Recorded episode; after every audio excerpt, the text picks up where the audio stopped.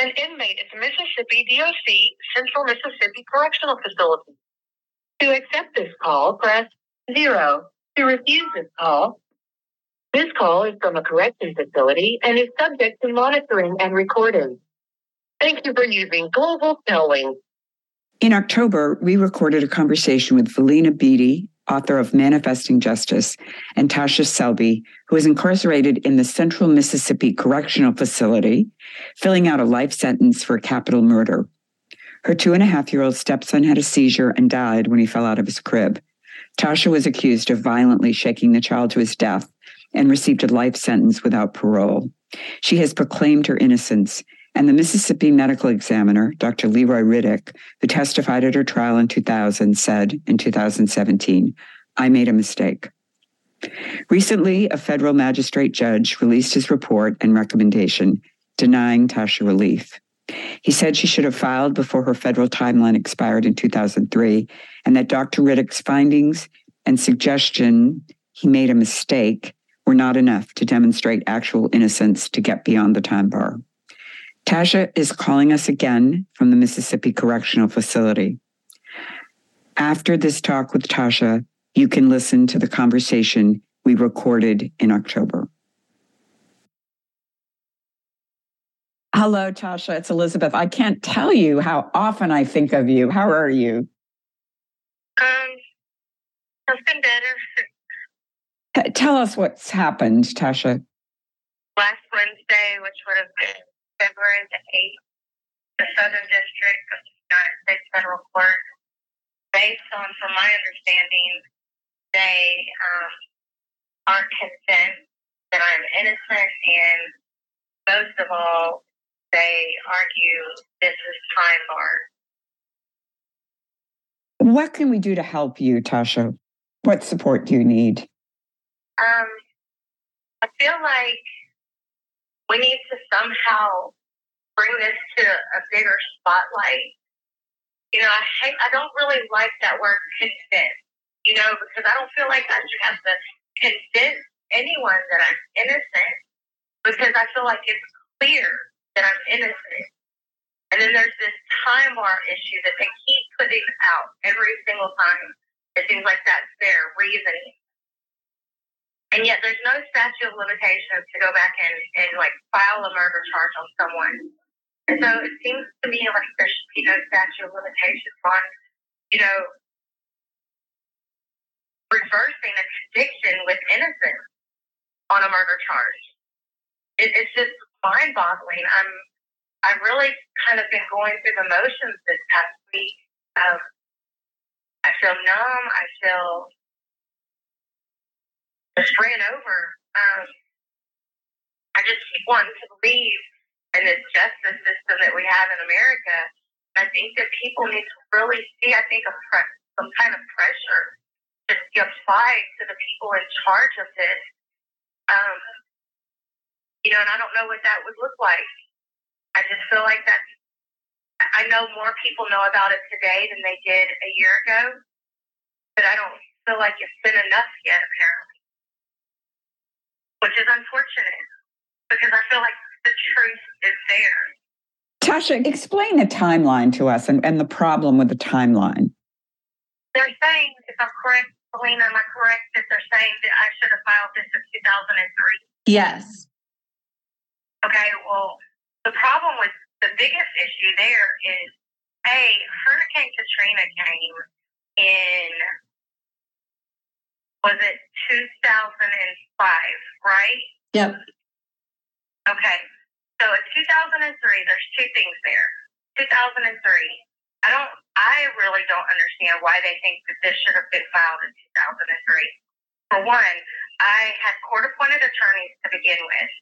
Um, the same court appointed attorneys that I had filed um, against in the Mississippi um, Bar Association that I didn't feel like they were believing in me to begin with. But I didn't have money to solidify myself defense. You know, I didn't have anyone that I could call on to pay them to fight this for me. right? So I was trying by myself because those attorneys, Mr. Smith and Mr. Cox, were not doing the things that I felt were necessary at the time. So if I was actively pursuing trying to find somebody, I wish that could be taken into account. They're saying that I should have filed this in 2003. Okay, well, Dr. Riddick didn't even come forward really until 2016-ish. We reached out to him in 2015.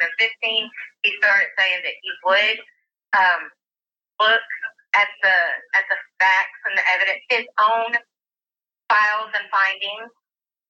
Um, before my name was even mentioned to this man, I think this is very important.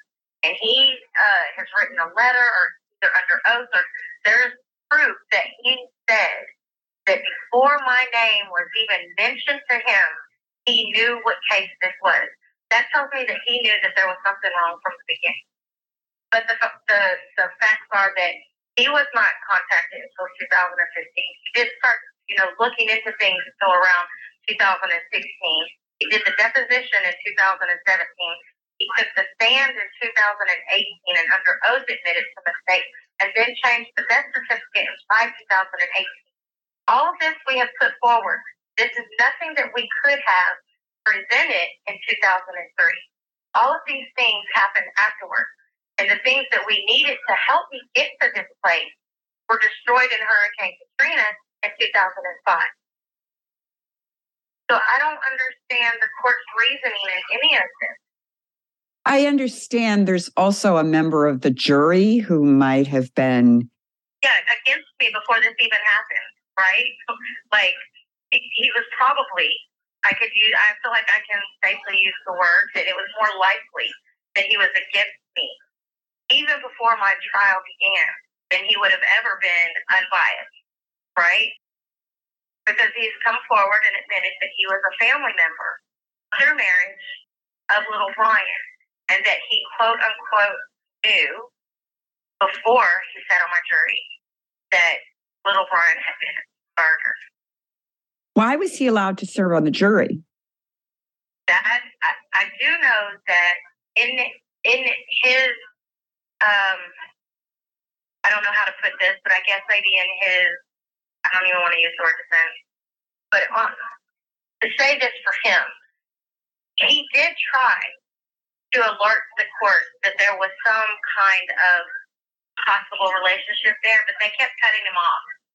And he was asked, if I'm not mistaken, did he feel this would alter any of his decisions and the outcome of this trial? He said no. Um, and this was all, take, all this conversation took place outside of the other jurors. He had asked to approach the jury, I mean, the, the, the bench with the judge. I don't know why they left him there. I feel like he's one of quite a few that were just left on my jury. And it was just like, oh, this one doesn't matter. He'll he'll be unbiased. Well, clearly, I don't think that he could. And I feel, you know, by him coming forward now shows that here's another person that maybe feels haunted by this case right? Because those were Dr. Riddick's words as well. And I'm not trying to put words in Mr. Um, I don't think I want to say his name in public, but uh, juror number 42. He makes me feel by now coming forward that he possibly feels haunted a little bit as well. And I have to, you know, I, I think I've said this to maybe you. I know I've said it to several people. I have to find a way to live inside of gratefulness of these people coming forward now. But when is it finally going to register to the people that can change the outcome of, of this case, my life, the the, fi- the finality of this conviction? When is all of these factors add up to enough to say to someone, this is a conviction that is wrong and we have to right this? When is enough enough for this? And I think that's where I just keep getting more and more confused heartbroken and mad, if I'm being honest. Like, when is enough enough? I am about to be a 48 year old woman that has been 26 years in prison for something that I did not do. Better yet, for a crime that did not occur. When is that going to matter to the people that can make this be overturned? uh, frustrated. Sorry. Yes, Tasha and Valena, what are what are the next steps? What can we possibly do? I honestly don't know that. Valena, I will let you answer that part if you don't mind. Yes, of course. So we have a big push right now for uh, clemency from Mississippi Governor Tate Reeves. We filed Tasha's clemency petition on wrongful convictions day last October. Uh, and we have the clemency petition on Tasha's website, which is freetashashelby.com. Uh, and there you can see the petition. You can contact the governor's office. Uh, we invite you to call the governor's office, email the governor's office, but to lend your support to this clemency petition. Uh, and the other avenue is we are going to be filing in state court again because of this juror. Uh, and you can call Mississippi Attorney. Mississippi Attorney General Lynn Fitch's office uh, and Harrison County District Attorney Crosby Parker's office to ask them to agree to dismiss these charges against Tasha. So I encourage you to reach out to, to the Mississippi Attorney General's office, the DA's office in Harrison County, uh, and finally for our clemency petition with the governor. Tasha, I hope that you're still writing poetry and drawing and that somewhere within you, you're finding hope. I have. I've done a bit of um, I've done a bit of drawing, and I did submit a writing to the Marshall Project. Um, I don't know if any, you know, I, I hope your listeners are familiar with the Marshall Project. I think it's a really um, great platform. It lends a voice to those um, incarcerated or formerly incarcerated or anyone who's been affected um, by the justice system. Um, and so it's, it's a it's a project that was named after Thurgood Marshall. It's a project that I think is really um, amazing. And so I did submit a piece there, waiting to see if it will be published. And I was I'm pretty proud of the piece that I wrote. Um, it was written from the perspective of myself on what it was like to be in the courtroom um, and hear Dr. Riddick change his opinion I feel like it's a pretty powerful piece, and I've been able to write that even in the midst of all of this. Um, not just Wednesday, of course, but in the midst of just the waiting. The waiting is torturous as well, you know. So I've been able to pull from a few places inside of myself to uh, hopefully produce things that are worthy for people to want to hear you and listen to. And yeah, I'm I'm not going to hopefully I'm not going to allow those places inside of me to dwindle in spite of how I'm feeling this past. I will call the Marshall Project later this morning, Tasha. I actually helped set that up. I will call them and see what I can do. It would be very timely if, if that could be published now. Yeah.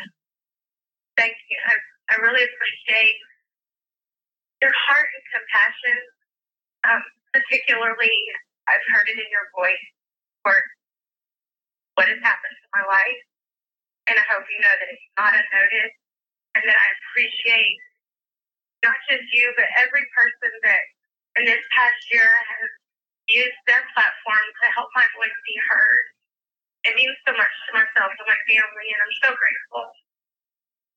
Well, I I wish I could visit you. Can we send you letters, Tasha? Is that is is that possible? I mean, people are allowed to visit as long as they're on my visitation form. Okay. You wouldn't be able to visit me in the capacity of, you know, getting an interview type thing, but you can definitely um, interview me and, and hold whatever we talk about in your mind and feel free to discuss it. And I'm not trying to, you know, be bold enough to just do all these things, but it's definitely something that could happen in that regard. Well, I'll try to get to Mississippi. but uh, people can write you letters if they look at look you up on the MDOC website, right? Yes, of course, of course, yes. They have kind of uh, pretty strict rules here. Um, so unfortunately, there's you can't send any pictures uh, through the mail. It has to go through a, a sister company or an outside company that then allows pictures to come through. But letters are always, you know, welcome and encouraged. Even I, I love to receive mail, and I love that Valena um, opened the invitation to, you know, reach out to the governor and the attorney general and the DA and, and Harrison County and the state of Mississippi. Um, I think that would be, as you put it, timely. Like everything is feeling a little, uh, as I said, urgent. Always on my behalf, I always feel this sense of urgency. But there's so much happening uh, this week and next week that I think bombarding them at this time, I feel would be a great way to go about this. Do you think that is true, Helena? I think it would definitely be helpful for there to be a push right now on the Mississippi Governor's Office and Mississippi Attorney General's Office. This is a key moment. Absolutely. Well, Tasha, we're going to try. Thank you so much. And we send you our love. Welcome to the Short Fuse podcast, produced by Elizabeth Howard and distributed by the Arts Fuse, the online journal of arts commentary and criticism. Our conversations are with artists, writers, musicians, and others whose work reveals our communities through their lens and stirs us to seek change. James Baldwin said, Artists are here to disturb the peace. I'm Elizabeth Howard, your host. In this episode of the Short Fuse podcast, I am in conversation with Valena Beety and Tasha Mercedes Shelby. Valena is the author of Manifesting Justice Wrongly Convicted Women Reclaim Their Rights. She is a former federal prosecutor and was a commissioner of the West Virginia Governor's Indigent Defense Commission. She's involved with the National Innocence Network. Currently, she's a professor at the Sandra Day O'Connor College of Law at Arizona State University and the deputy director of the Academy for Justice, a social justice center at Arizona State that connects research with policy reform. Tasha is incarcerated in the Central Mississippi Correctional Facility, filling out a life sentence for a capital murder. For decades, she has proclaimed her innocence in the death of her two and a half year old stepson, who had a seizure and fell from his bed to his death. The Mississippi State Medical Examiner, Dr. Leroy Riddick, testified at her trial that the child was violently shaken to death. That is undisputed. That was in 2000. On October 3rd, this was the headline in a Colorado Springs Channel 11 news bulletin. I made a mistake. Medical examiner changes homicide finding, but convicted woman still remains behind bars. For decades, Tasha Shelby had been proclaiming her innocence before someone finally believed her, the doctor whose own testimony sent the young woman to prison for life. Tasha is calling us from a prison phone. We have limited time to talk, and it may be difficult to incorporate her audio into our recording. Hello. Hello, Tasha. It's just wonderful to have you in conversation with us. Yes, thank you so much for having me. Tasha, can you tell me what it was like when you heard the judge sentence you to life in prison? How did it feel, both mentally and physically? Um, in that moment, a lot of people, I think, forget that I was like facing the death penalty. All I kept thinking was that, you know, because they had came back with a guilty verdict, so the sentencing took place the next day. And when they had found me guilty, I really just believed that it was going to be read to me death by lethal injection. I was still so young, I kind of didn't comprehend or really understand what the death penalty meant. And I thought that that meant they were going to kill me that night. And so when they read the sentencing and said life without parole, I really didn't even hear the without parole part because when they said like I just kind of said, Thank you, Jesus, because I just felt like I was going to be able to live and fight. In that moment, that's what that felt like for me. I was just so grateful that they had not said the death penalty. My body did feel weak. I remember feeling my knees kind of like buckle a little, like feel like I was going to fall. I was holding myself up with my hands on the desk a little. Um, so yeah, it just kind of felt like it just felt like thank you Jesus because I wasn't going to die that night in my mind. That's what I thought, you know. I, I understand you've written a poem or, or that you wrote a poem that evening. Could you read it to us? Sure.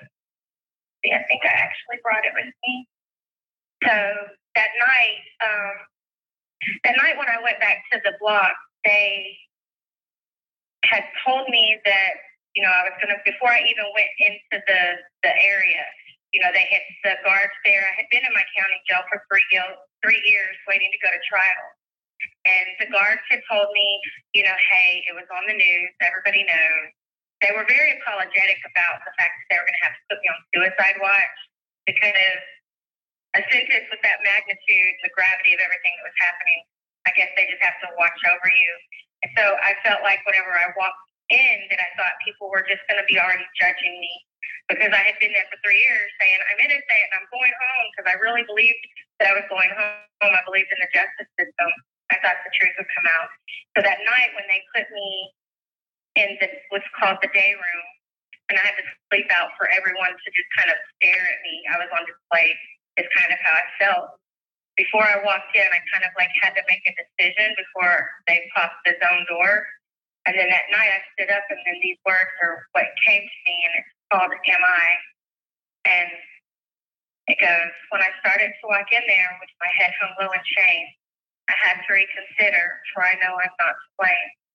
And though this journey I will walk is a new one I've never known, I'll walk with pride, my head held high, for I'll never walk alone. I felt your arms around me. My strength will come from you. You gave to me my family who believes in me too. So thank you, Jesus, for believing in me while others may point and stare. My back, I'll never turn on you. My faith will still be there. I'll not doubt your reasons. I'll not question why. I'll make you a proud father. A child for you am I. That's a beautiful poem. Tasha. Thank you very much.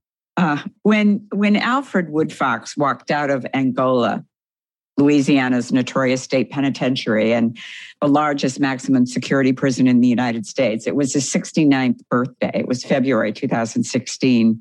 And he had spent 43 years on the inside, most in solitary confinement in a six by nine foot concrete cell, for also for a murder that he didn't commit.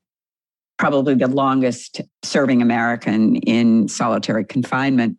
And in his book entitled Solitary My Story of Transformation and Hope, he writes that this, this being in prison had tested his mental fortitude to the limit.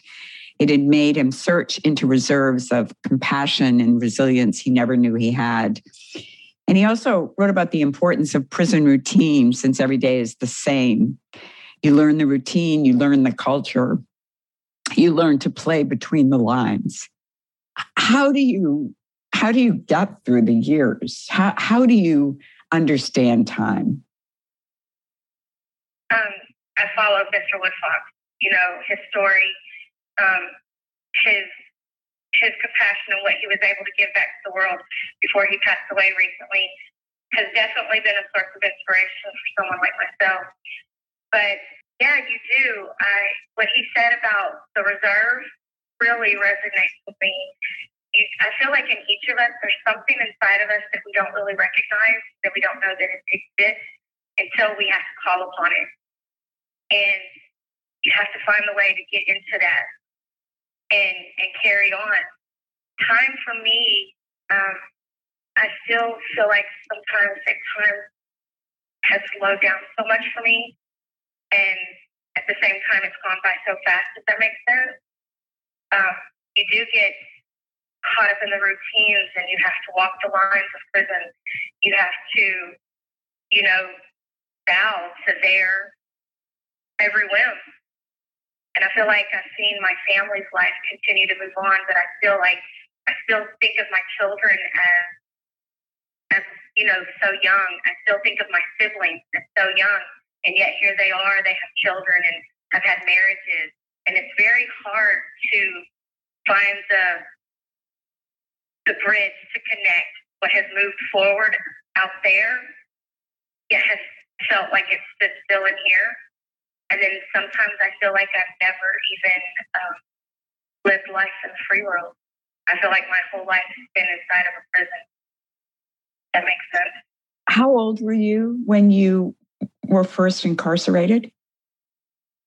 I was arrested on August 13th, 1997, and I was 22 years old. And then I was I sat in my county jail for three years waiting to go to trial and then was sentenced at 25 to life without hmm. parole and have been in the prison since then. So I was 22 and I'm 47.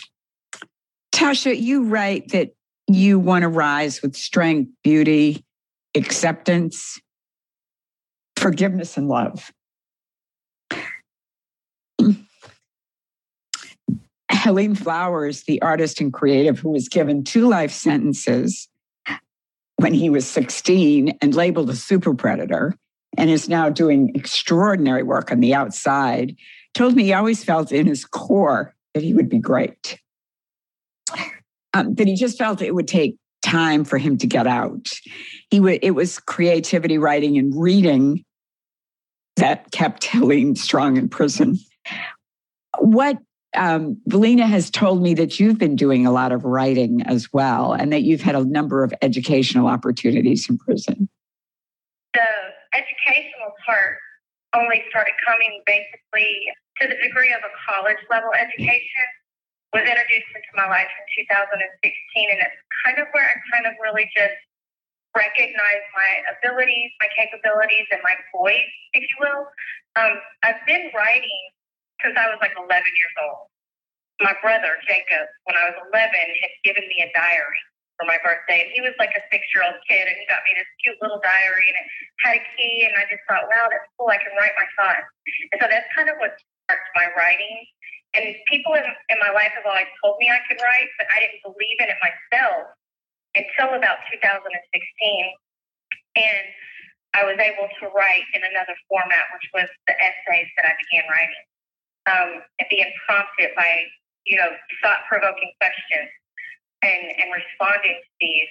And so that has definitely helped me recognize my voice. It, it's brought attention to women in our past of our country and how they used their voices in ways that were, you know, so um, forward thinking for their time. And it just kind of has helped me to be able to have a voice as well and empowered me to be able to write and and show my creative side and tap into something. If, even if I don't think anyone's listening, I will write something for a day when I think that somebody might hear it or might listen for it, even if it's not in the now. I, I write with future audiences in mind. I understand you've written a children's book. Yes, I have. It's it's based on a true story, and it is. Um, it was written for my son Dakota from a time in our life when we lived in a, a town in North Mississippi, and it's called Dakota and Austin's Train Adventure, which was Dakota's little cousin. Yeah, it's just kind of told through the eyes of a story, uh, told through the eyes of um, a kitten that had came up on our porch, and I'm I'm letting um, the cat has like now lived so many lives and he's reflecting on some good memories and he's remembering the story of, of Dakota and his mama, me, of course, and just telling the story through the cat's lens as an old cat. you wrote an essay uh, entitled Steel Vaults from Slavery to Modern Prisons. After reading Margaret Walker's novel, Jubilee, you noted that the main character was a slave, and as a prisoner, you feel the same way. You compare your life being looked down upon and how you are living with one foot in bondage and another in the hope of freedom. Um, and you suggest that slavery is not ended, it exists in a sort of mirror image parallel through today's prison system. Yeah, I, I strongly believe in that. I would never um, try to compare the actual life of what, you know, slavery looked like in that time. But there is definitely, you know, parallels from the point of view that you are in an endless battle in a war for freedom. You, you know, feeling like you can't see any light at the end of the tunnel. You are labeled a social pariah. You are looked down upon. You are, you know, told what you can do, when you can do it. All of these things. There's such a resignation of the punishment and and the experience of the you know the daily degradation and the attempts to lower the self esteem and the mental capacity. And I just really feel very powerful that slavery is not over. It it comes in many shapes and forms. And I feel like that's what America especially uses this as not a form of rehabilitation, but retribution for sure. You must form wonderful friendships with other women in prison, you know, since um, you, I think it must be when I think about time and we think of how we mark time, and all of us had a chance to kind of look at this through COVID for those two years, that those things, birthdays, anniversaries, weddings, those markers that pull us through the narrative of our of our lives. And you don't have those but you in the same way that we do but you must have them. You you share one another's feelings oh for sure you know you do create bonds here you you know you feel a connection from the you know the similar struggle of just living day to day inside of this this place. And there's there's one particular woman who she and I have completely done. She's from the same county jail that I am from, and we were both just kids when we were, you know, locked up. She was locked up 29 days before me, and so this woman, her name is Tara Bolton, and I have spent more time in a surrounding and a life with her than I have ever spent with anyone in my family that is blood or otherwise related. You do become a family. You know, it's like right or wrong, good or bad. You know, time takes effects on you differently from from each person to the next. And there's no right or wrong way to handle this situation. You know, there's a better way, you know, but everyone has to do it how it works for them. And you you form these bonds, even if it's someone that you don't necessarily agree with everything about their lifestyle within this place. You're, you can look out and recognize the same person, and it feels familiar, and it feels comforting, and it feels, you know, I would never want to call this place home, but being able to see someone that you've known and shared so much with, that feeling feels like home. And I understand that actually, when you leave prison, you cannot communicate with the people who are left there. That is that has been the narrative for a long time, but I tend to um, lean towards I'm going to fight for that. You, how do you forget people? How do you you can never forget this? This is a part of who I am. These you know these women have become a part of my very existence. I am going to be someone who wants to come back in the prison system and be a light that can shine and see, let people see that, you know, this can happen and there can be someone who can get out and not forget about you. And I want to be able to come in and be guest speaker. You know, I want to motivate the women. I want to be a voice for the women. And I, I tend to know who I am, and I'm going to do that. That is that is a fight I'm going to carry on with me beyond these walls. So many people have. We look at Nelson Mandela and you know Alfred Woodfox, and and there are. I've met several women who have become motivational speakers and written books and started organizations. So I hope, Tasha, when uh, when you're released, we'll all support you in your in your efforts to make a difference. Yeah, I, I hope so too. And thank you very much. Would you like to? I don't know how much time we have. Would you like to read another poem? Okay, I have one that it. I drew a picture that goes with it almost, and um, well, it does go with it, but it's like an hourglass, and it's called the hourglass. Dakota, little Brian, Devin, the memories remain. Every day in my heart, each of your names. The sand on the bottom considerably shows. Rains continue falling. My grief still grows. The hourglass holding more than just the sands of time. The years disappearing inside this life of mine. Aching for our family, the laughter, of the sound. But they say that you have one minute remaining is never found. Tasha, thank you. Thank you so much. I really appreciate everything. Sorry, I, I, you know, it just makes me so emotional.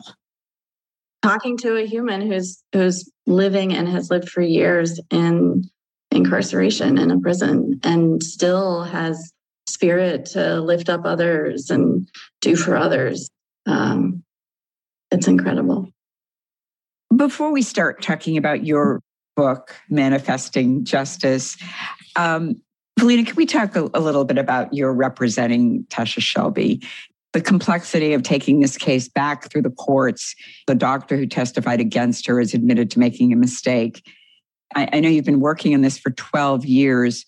What, what are the next steps? And do you think think she might be released? And of course, then if she is released, and she's on parole, then that will also has its own restrictions.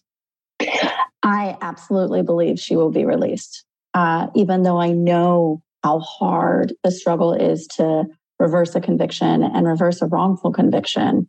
Uh, I absolutely believe that she will be free.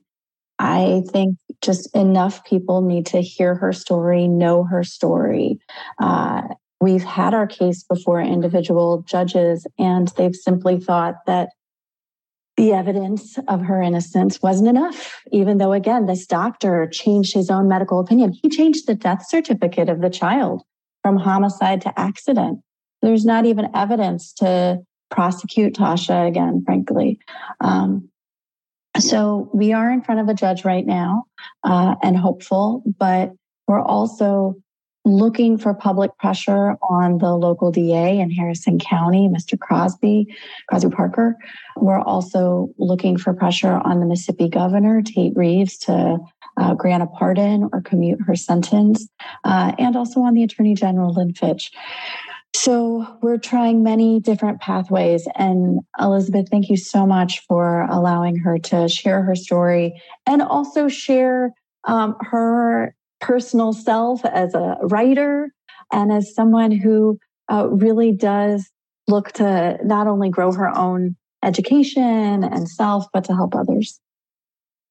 Such a struggle. Um, Gay Wally, a writer, has published a novel entitled Prison Sex. She has a friend who was in prison and she visited him regularly. That was the nonfiction part of this, but but her novel is looking at relationships. Yet I've read that visiting rooms for in women's prisons are very different from visiting rooms in men's prison. You know, women support the men perhaps a little bit more than women support other women. Have you found that?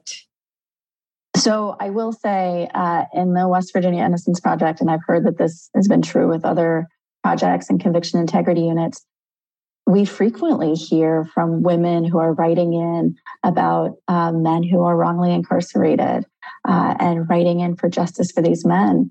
But we much more rarely get letters in support of women. And that's been sad for me to see that we just don't see that same collective support for women who are incarcerated uh, that we do for men who are incarcerated.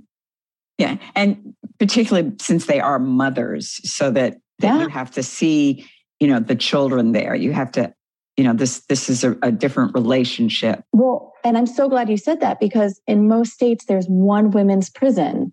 So that could mean wherever the mother is located, she could be five hours, seven hours away from her children. While for men, they can be at prisons that are closer to the family. It's a real struggle for mothers who are incarcerated. Valena, your book was difficult to put down. And I was actually reading it the weekend I attended a Black Panther Film Festival and watched a documentary on the Angola Three. Uh, I actually had an opportunity to meet Alfred Wood Fox when he at the Fortune Society in New York after his book was published, and he he seemed he exuded peacefulness. You know, he was gentle and peaceful. His voice was so quiet. It was it was almost difficult to hear him when he spoke. But I thought that probably he tuned out the noise, you know, and that's where this, you know, the soft voice came from. But you began your career as a federal prosecutor. How did you become, how did you go from being a prosecutor to becoming an advocate for the innocent and then helping exonerate wrong, wrongfully convicted clients? Well, my um, journey on this started in college when I was a rape victim advocate. Uh, and I was on call to hospitals uh, around the city of Chicago and would be there when a survivor came into the emergency room and would advocate for them uh, in response to police coming into the um, hospital uh, or uh, doctors. Um, we didn't have as many SANE nurses at that time who who might not be as respectful of survivors as as they should be. Uh, and through that, I decided I really wanted to go to law school and I wanted to prosecute people who committed sexual violence. We know a lot of people who commit sexual violence are repeat offenders. And I wanted to stop those cycles of violence. I wanted to incarcerate uh, those offenders. I was a carceral feminist. And I went to law school and I got my dream job and became a prosecutor, prosecuting domestic violence and sexual violence. And that's when I started to see that incarceration was not the answer that I thought it was, that it doesn't necessarily stop those cycles of violence, that uh, prosecutions are not successful that often. Uh, and they also re traumatize survivors. Uh, and it, it, frequently, survivors wanted nothing to do with me, nothing to do with me. Uh, they, they didn't want to be involved in this. And so I became a more desensitized person who kept pushing forward for these prosecutions, even when it was harmful to the survivors. And what changed everything for me was meeting an exoneree, meeting someone who had been wrongfully convicted of sexual violence and murder, and having that self reflection of what goes wrong with these prosecutions and what goes wrong in our system. That was the moment Levon Brooks, an exoneree in Mississippi, that was the moment that uh, I I realized that I really wanted to be fighting and advocating for the people who had been wrongfully convicted.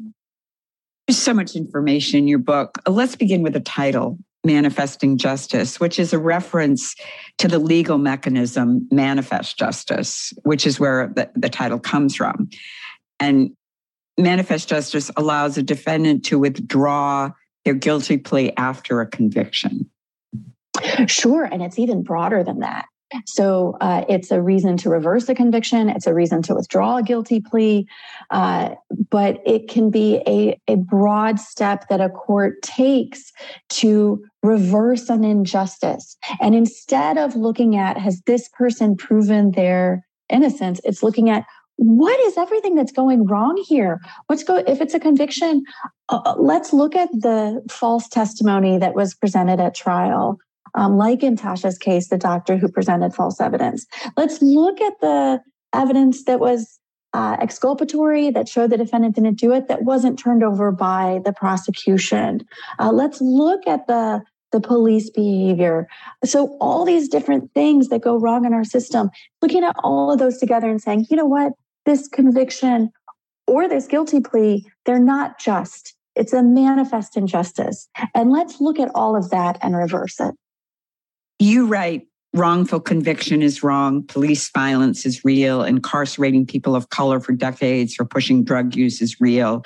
Women sentenced to lifetime in prison for this connection are blazingly real and encompass a swath of people. These are the hallmarks of mass incarceration racism, discrimination based on prior involvement with police and the courts, and no avenues for relief after conviction. You, you see this through your work. Why don't more Americans understand this injustice? I think many of us don't want to look at it. You know, it's so it's hard. too painful. It's it too is. hard. It's too painful. It's very painful, and it's so overwhelming when you think of uh, over a million people. You know that this is impacting, uh, and that's why I mean, what I tried to do in my book was also bring people into the case of one of my clients and her co-defendant that like with Tasha, like that's the way in for people is to connect with the story of one person and then to realize, you know what, it's not just this one person. Um, what can we do to change this whole system as it is? But it can seem just so sad, depressing, and overwhelming you write about this uh, this other case. So these three women, uh, two of them, Tammy and Leigh, are gay, and they're accused of sexually abusing the third woman, Kim. Interestingly, they were all leaving the same rehab center together. And it's clear the way you describe this that they are not guilty. I mean, you you know, you just you read it and you, you can understand. Um, and yet Kim ends up unconscious and in a hospital, and Tammy and Leah uh, end up spending years in prison. How many years were they in prison? 10 years. 10 years. And again, we have a dentist who was considered an authority who identified teeth marks on the body of one of the women and took these sort of lurid photographs that never should have been taken. Um, and he also admitted that he made a mistake and that there was no scientific uh, backing for his report. Yeah, you're absolutely right. And this is a common component of wrongful convictions of women is faulty scientific evidence or faulty forensic evidence that's presented at trial. Uh, so it's not just Leigh and Tammy, it's not just Tasha. This is a common factor. And actually, 75% of women who have been exonerated uh, were wrongly convicted where no crime occurred. So there was uh, electrical fire and they were charged with arson, or um, a child has a seizure and dies and they're charged with murder. And those convictions are won by using faulty forensic evidence or faulty scientific evidence.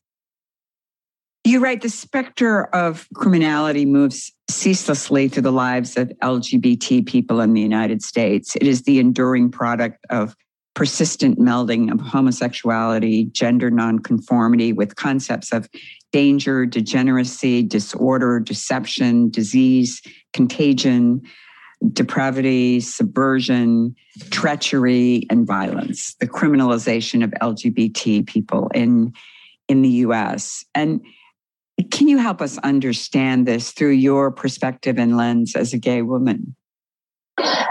Yes. So, as a queer woman, I have been um, very uh, attentive and committed to representing queer people and women uh, who have been wrongfully convicted. But uh, it's even beyond that, that there's the targeting of queer people by police or people who are gender nonconforming, who uh, stand out. That uh, targeting then also continues with charges. And these stereotypes of queer people as dangerous, as deviant, uh, often correlates to wrongful allegations of sexual violence. That because they are stereotyped as deviant in their own personal sexual relationships, obviously, I do not agree with that. But because there's that stereotype, sometimes it's a short jump to then say, oh, well, queer people are more likely to commit violent sexual assaults, and they're not. There's nothing to back that up.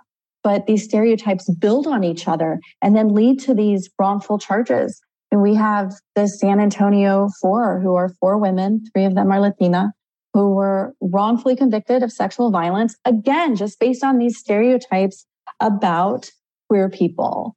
Uh, and that case was heightened by the satanic panic that these women are uh, committing the sexual violence as part of satanic rituals. I mean, it just spirals out of control. And sadly, we see these same stereotypes and the same fear today in allegations of grooming against gay men. Uh, in anti trans bills that have been passing, uh, that really, again, are labeling queer people as uh, dangerous, deviant, separate as other. Um, I think you noted in the book too that the number of women being incarcerated is increasing. Absolutely. Since 1980, it's been rising and rising. Yes. Do you think that's because women have more power, more opportunities to do things now? No, I think it's because uh, we incarcerate more people in general. So the incarceration rate has gone up tremendously. I think it's because of the war on drugs. Uh, a lot of women are incarcerated because of tangential behavior to what a man has done, and that's often uh, related to drugs. Uh, so, conspiracy charges where a woman is the go between in a drug deal or uh, is driving a car or agrees to get packages at her home. A lot of those convictions uh, are sadly tangential to a man and what he's doing. And frankly, often the woman will get a harsher sentence than uh, the man does. What do you think it will take to really reform our system?